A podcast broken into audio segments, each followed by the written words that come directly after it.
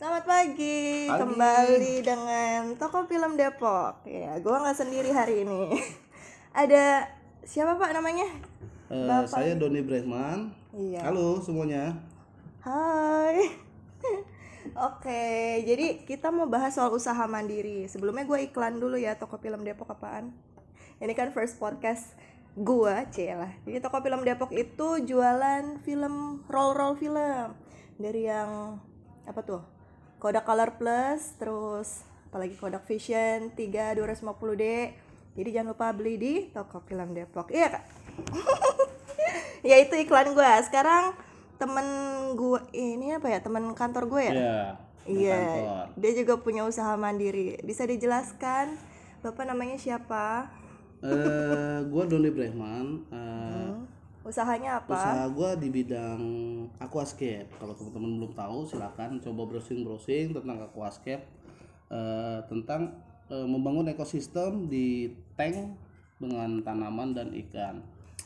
Eh, kunjungin aja langsung web eh, apa website kita punya juga. Salahnya dia si Rai nggak menunjukkan harusnya dari awal lu harus menunjukkan menunjukkan apanya Eh, lu Maklum ini amatiran. punya is- Instagram, Oh, punya Facebook itu iya. suatu hal yang umum sebenarnya pada saat kita iya eh men- men-share ya mempromosikan usaha. sebuah usaha ya ya maklum kan gue masih baru kalau Ya. Pak Don ini udah berkecimpung berkecimpung lama di dunia usaha Ya, mandiri lumayan lah. makanya gue belajar ya dari dia C tadi apa pelajaran pertama ya harus share Ya. Instagram website gitu ya oke Namanya kita juga jualan kan platform apa yang kita punya gitu.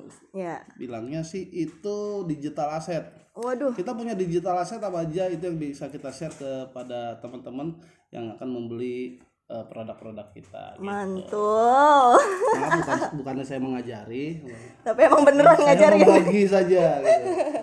Oke. ya udah oke mantap mantap hmm. Jadi toko film Depok ada Instagramnya ya, by the Langsung dong, way. langsung dong dikasih tahu Instagramnya apa.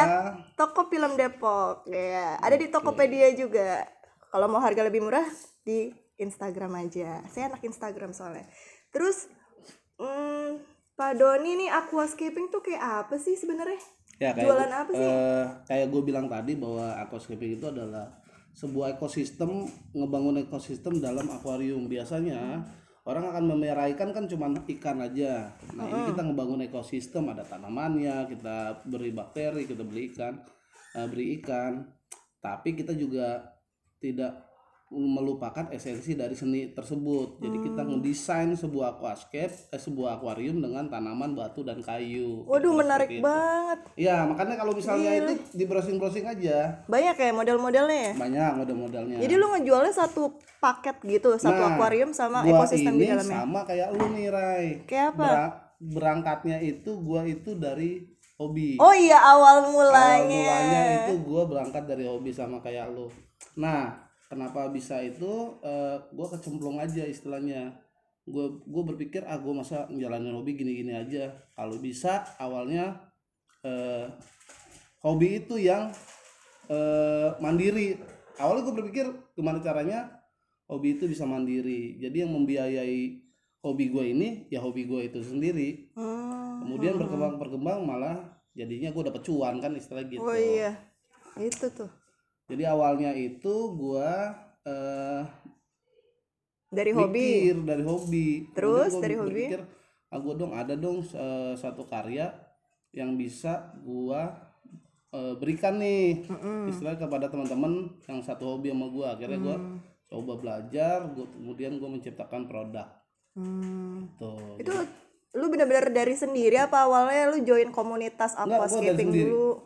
Dari sendiri. Karena gua kan memang bermain aquascape itu kita kan sering ikut kontes apa segala macam. Mandiri itu ya. Jadi istilahnya kan banyak eh, apa ya teman-teman yang memang di komunitas-komunitas. Nah dari situ kita gue juga udah memang udah kenal banyak orang sih sebenarnya. Hmm. Cuman dari situ ya gue coba eh apa ya? Gue coba apa ya? Gue kayak membuat maulah bikin sebuah karya yang akhirnya bisa dipakai untuk banyak orang gitu. Hmm, upgrade ya. Ya, Dari hobi jadi usaha bermanfaat buat orang lain. ya itu sih. Dapat cuan juga. Berpikirnya gue juga gitu sih. Jadi istilahnya maksudnya eh, apa nih yang bisa di, digunakan banyak orang-orang banyak eh, dan bisa diambil dari gua gitu sih Oh bagus banget. Eh, eh emang apa nama ininya? Nama produknya? eh nama company gua dulu Iya, ya iya, iya, itu kalau maksud produknya gua udah punya divisi produk ya bukan Wih, sombong ya tapi keren. banyak. Eh, company-nya tuh Jiper gua, One jiper. Reset and Development One Reset and and Development. Development. Nah, Ya bisa di browsing tuh kakak-kakak, Ya, dede-dede. produk-produknya banyak Eh, gua ada produk pupuk cair kemudian ada produk Oh. pupuk dasar Semua berkaitan sama Ya, aquascaping ya, ya. aquascaping ada Menarik. Hmm, nggak usah bingung-bingung lagi, bisa langsung ke ah itu tadi One Reset One apa Reset tadi? and Development And Development kalau mau cari produk ini aquascaping. Terus apa lagi ya? Kendala. Kan udah udah berapa lama sih ini usahanya? Dan Eh, Eh, gua awal Doni aja. ya awal mula itu gua sebenarnya gini gua ceritain dulu ya sisinya dari guanya gua tuh main aquascaping itu dari tahun 2004 eh lama banget ya. ya udah lu cukup lumayan lama 16 tahun. awal itu juga eh, sama juga gua ngelihat eh, awalnya ditawarin teman gua gua nggak mau awalnya sampai akhirnya teman gua ngasih tanaman ke gua nih gua punya tanaman dan itu yang memaksa gua untuk terjun dalam aquascape ketika gua dikasih tanaman otomatis gua harus beli akuarium dong Heeh. Nah, Oh, itu tanaman gua- akuarium. Iya, karena kan pertama kali gue dikasih tanaman, nih tanaman buat lo bilang gitu kan. Itu berarti gue harus nyediain, nyediain wadahnya. Akhirnya gue gue belilah akuarium. Hmm. Hingga akhirnya terus terus terus terus akhirnya gue punya tank yang memang udah full dengan tanaman. Nah dari situ tuh eh, memulai hobi gue. Kalau untuk usaha, gue usaha itu baru tahun 2000 2004 Rai. Tahun 2004 itu gue buka usaha. Wah, 16 tahun lama banget. Tapi lu jangan salah. Suhu. Iya, terus kenapa? Eh sorry, eh, tahun 2014 ya. Pokoknya lima tahun ke belakang ini berapa tuh? Oh iya, 2014 Ya, ya. 2014an. Eh, lumayan. Tapi lu jangan salah, satu tahun itu, satu tahun pertama gue itu, itu semua di, ah, diawali dengan kegagalan. Waduh. Memang Jadi keberhasilan itu semua, semua lepas dari itu, kegagalan. semua itu gua, gua pertama produk pertama gue itu eh, adalah pelet. Hmm, hmm, hmm. Gue dulu bikin pelet ikan. Iya, makanan ikan ya, itu ya? Makanan ikan eh, dengan dengan ilmu gue yang nggak tahu yang namanya branding, nggak tahu Hmm. namanya packaging, ya gue asal aja menjual gitu. Mm-mm. Alhasil yang nggak laku. Eh, peletnya busuk lah, terus banyak Iya. eh, terbuang sia-sia. Mm-mm. Itu gue sempat berhenti, Rai. Jadi pondasi temurun itu gue nggak nggak semulus yang sekarang. Jadi setahun itu stop karena sebuah kegagalan itu tapi gua di tahun 2000, 2005 2015 ya itu gua coba buat pupuk Hmm, lu mencoba sekarang, lagi ya, nggak stop gitu aja ya. ya ya berjalan sampai sekarang Oh. gitu sih Terus itu kan udah lumayan lama. Ada kegagalan, ada kegagalannya juga. Nah, kendalanya sekarang. Pasti ada kendalanya kan? gini Ray ketika Kendalanya apa aja? eh, kendalanya sih banyak sih sebenarnya cuman nah ini yang, yang jadi inti sebenarnya ketika kendala itu seberapa kuat kita ngadepin kendala itu sebenarnya gini awalnya itu memang kan sendiri nah gue itu sangat mendewakan proses Ray. Hmm, proses itu sangat dewa buat gue karena benar-benar. eh, membuka usaha itu orang kadang maunya langsungnya besar gitu Iya benar. Eh, langsung gede langsung namanya terkenal ya nggak gitu. Mm-mm. eh kalau orang ngeliat gue sekarang kesannya liat wah enak nih gini segala macem. Eh, namanya udah lumayan dikenal. Yang awalnya nggak begitu. Gua gua gua ngerjain sendiri gua packaging sendiri awalnya seperti itu. Yang sekarang sudah dikerjakan oleh adalah beberapa karyawan yang sudah mengerjain. Awalnya tuh gue sendiri gue kirim barang sendiri ya lo tau lah kan lo kan satu kantor sama gue Iya, iya, gua sering lihat lo bawa-bawa barang. bawa barang gitu Pakai kan motor nah, itulah gitu. yang gue lakuin jadi Hmm. nah sekarang kan gue udah nggak bawa barang karena udah banyak eh, ada beberapa karyawan yang sudah mengerjakan itu Hmm. nah dari situ sebenarnya gue ngeliat tuh bahwa ya lu harus eh, enjoy sama prosesnya Hmm. ketika lu membuat usaha tapi untuk pertama rasain kesenangannya dulu Kesenangannya langsung. iya Oh, karena ketika gue buka usaha gue harus suka dulu harus gitu. suka dulu. Jadi ketika kita ngejalanin sesuatu iya benar-benar. walaupun susah kita suka. Iya. Jadi tantangan ya lu nggak stop ya? kebayangin nggak kalau misalnya gue ke kantor ya? Kita kan satu kantor nih. Mm-mm. eh gue dari rumah bawa eh, barang kiriman yang akan gue order eh, yang or, eh, apa Lu customer gue order Mm-mm. yang akan kirim ke ekspedisi. Mm-mm.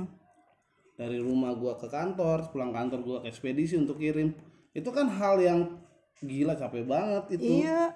Tapi kan gue udah capek lakukan di itu karena sebuah kesenangan buat gue jadi gue nggak berpikir aduh iya benar-benar eh, jadi beban apa segala macam jadi kalau ketemu kendala juga nggak langsung stop nyerah ya, ya? di situ yang Yang suka. mengeliminasi ya mengeliminasi kita eh, antara eh, passion dengan oh. apa eh, stres karena buat gue gini passion itu kalau lu kan melakukan eh, melakukan sesuatu berulang-ulang tapi lu melakukan dengan kesenangan Hai Susan halo Nah, tapi lu kalau melakukan berulang-ulang tapi dengan eh, eh, melakukan hal yang berulang-ulang tapi lu nggak suka, itu namanya stres. Iya, Beda dengan passion. Lu melakukan berulang-ulang tapi lu seneng. oh iya Nah, iya itu. Iya juga ya. Itulah yang membedakan passion eh, ketika orang sudah menjadi sebuah eh, Passionnya. passionnya atau yang enggaknya. yang bikin stres. Oke. Terus itu kan kendala-kendala awal-awal dulu nih lo ngerjain semuanya sendiri. Kalau sekarang kan udah di ada puji Tuhan ya udah ada banyak cukup banyak karyawan lah ya yang ada membantu lo mengerjakan. Kalau misalnya divisi yang kosong bisa entah gue isi gitu. Oh ya silakan yang mau apply. Pak Donil merekrut. Nah nah sampai sekarang tuh sekarang udah ada karyawan-karyawan masih menemui kendala nggak sih? Ya pasti. masih ada ya? Oh nah ini yang kendala lu- baru lagi ini orang yang berpikir bahwa ketika lu udah punya karyawan apa tuh kalau lu eh, usaha lu udah besar eh, berpikir semuanya akan aman-aman aja enggak justru ketika lu mau bangun usaha itu yang dibilang namanya pembelajaran seumur hidup sebenarnya. Karena di situ justru lu tiap hari belajar tiap hari belajar tiap hari belajar karena kalau nggak ada proses pembelajaran lu nggak nggak meningkat nih trafficnya. Tetap Iya, akan ada roller coaster di dalam sebuah usaha. Hmm, kita nggak mungkin kita dengan eh ah lu gua wah enak nih omset gua gini gede Gua harus siap Santai-santai dengan gitu omset ya. kecil juga. Oh. Itu. Jadi ah, sudah pasti begitu. Sama juga ketika ketika kita ada karyawan apa semuanya aman? Enggak lu harus kontrol kan iya benar. itu makanya lu perlu namanya leadership dalam sebuah usaha ketika lu udah punya karyawan nih. Mudah-mudahan aja misalnya karyawan lu banyak lu juga punya karyawan. Tuh. Tapi di situ kan lu punya berbagai banyak, banyak uh, otak nih. Mm-mm. banyak kepala. Banyak kepala. Dan lu harus tahu masing-masing dari divisi lu ini apa aja. Hmm. karena buat gua eh, ketika eh, gua eh, mempunyai partner lah gua bilang bukan karyawan ya partner. Itu orang harus gua punya punya apa ya? Punya apa ya? Kelas-kelasnya. Hmm. divisi-divisinya? bukan bukan divisi. Jadi setiap orang itu pasti mempunyai kelas. Contoh oh gini. oke. Orang itu punya yang namanya berapa lagi? Berapa menit lagi kita bicara. Dua menit lagi. Oh, eh, orang itu harus punya yang namanya eh, kemauan iya. sama kompetensi. Hmm. setiap orang itu punya kemauan dan kompetensi berbeda-beda. Betul. Dan orang lu harus tahu caranya gimana ngatasin orang ini. Contoh misalnya kayak gua. Eh misalnya gua ya contoh. Atau si A atau si B gitu. Si A kompetensinya rendah tapi kemauan tinggi. Mm-mm. gimana cara ngatasinnya? Kemudian si B kompetensinya tinggi tapi kemauan rendah. Hmm. Gimana caranya? Itu kan hal yang berbeda-beda. Jadi semua orang itu diperlakukan berbeda-beda. Mm-mm. nah leadership itu lu harus tahu semua itu. Gitu. Mm-mm. jadi semuanya lu harus tahu. Contoh kalau misalnya ini orang ke- ke- kemauannya berbeda-beda nih. Ya kemauannya rendah. Hmm. tapi kompetensinya tinggi. Mm-mm. kemauan rendah kompetensinya tinggi kita harus ngapain nih buat orang ini? Hmm. jadi harus diapain tuh contohnya? Ya kita kasih deadline buat dia. Oh iya, iya, iya. Harus kita Oh iya, guide benar-benar. deadline oh Biar dia udah selesai ya. karena kompetensi dia tinggi kemauannya rendah dengan ada deadline dia pasti kan harus cepat ada juga orang yang kemampuannya eh, tinggi tapi potensinya rendah Hmm. ini kita harus guide Heeh. dan ada lagi yang macam-macam lah segala macam Jadi tetap ada juga yang kata potensinya rendah sama kemauan juga rendah gitu ya silakan baik gitu Hmm. aja kayak gitu tetap dirangkul ya kalau di one reset ya. enggak gue baik Oh, baik nih yang Ya, tadi yang terakhir. rendah itu oh, kemampuan rendah, rendah, ya, sama baik kompetensinya itu rendah yang ya, nanti ya. nah di saat lo baik atau ngekat seseorang kita juga akan itu keputusan yang sangat sulit akan diambil sebenarnya Waduh, ini kita belajar ilmu leadershipnya juga nih. ya Mantul. kira-kira seperti itulah karena gue ada pernah di posisi itu jadi gue bisa ngasih tahu karena untuk ngecat ya. orang juga susah Ray susah susah banget Dilema banget ya. Iya. Oke deh, kita bahas itu nanti ya kapan-kapan ya Oke. lagi ya. Sesi berikutnya. Satu statement dong buat menyemangati para pengusaha mandiri nih. Apalagi kayak gue yang masih merintis, Cela. Ya. Ah, kalau gue bilang sih eh, setiap apa yang kita lakuin itu lo coba temuin dulu deh apa kesenangannya gitu. Ketika lo udah senang eh, apa pun yang kendala yang akan datang tuh kita pasti bisa bisa handle karena kita senang. Beda dengan gua ngerjain sesuatu dengan terpaksa gitu. Ketika ada kendala, udah gue nyerah titik. Nah, itu yang gue bilang dapetin dulu kesenangannya ada pepatah kayak ada usaha pasti ada jalan itu bener lu nggak bakal tahu tiba-tiba lo kok bisa gue nemu ini kok bisa gue nemu ini itu udah pasti. Gue yang udah ngalamin eh, pepatah itu gue gue berpikir ah, pepatah cuma pepatah ya kan? Ada usaha ada jalan. Tapi itu bener. Hmm. kayak misalnya desain deh orang moto-moto. Gue dapat moto moto moto moto sesuatu jelek-jelek mulu. Tapi akan akan ada momennya di mana kita dapat gambar yang bagus. Oke, Gitu mantap. Jadi kalau mau berbisnis juga nggak harus dari orang bisnis ya. Nggak juga nggak juga. Dari bidang apa pun bisa Bidang selama apa pun ada juga selama memang kemauan. eh, ada kemauan Dan ada yang kesenangan di yang situ. Hmm. kita- ya ada kesenangan ya kita belajar dari situ. Nggak usah takut dengan misalnya kita wah gua buka usaha nih eh, barang gua nggak laku. Nggak usah takut. Pasti akan ada orang yang akan membelinya gitu. Iya. jadi nggak usah takut dengan bikin produk. Jadi ketika nggak laku ya kita harus berpikir bagaimana cara bikin lakunya? Kita eh, kasih stiker atau kita kasih promo atau segala macem itu bisa kita lakuin Iya, iya, iya, benar-benar banget. Wah, thank you banget nih Pak Doni udah sharing tentang Oke. usaha mandiri. mandiri. Hmm, Sukses terus buat One Reset. eh lu undang-undang gue lagi lah kalau misalnya ada perlu kita bahas yang lain ya Iya, nanti masih banyak topik-topik berikutnya. Oke, bye-bye. bye bye Nah, see ya. dapat gak eh udah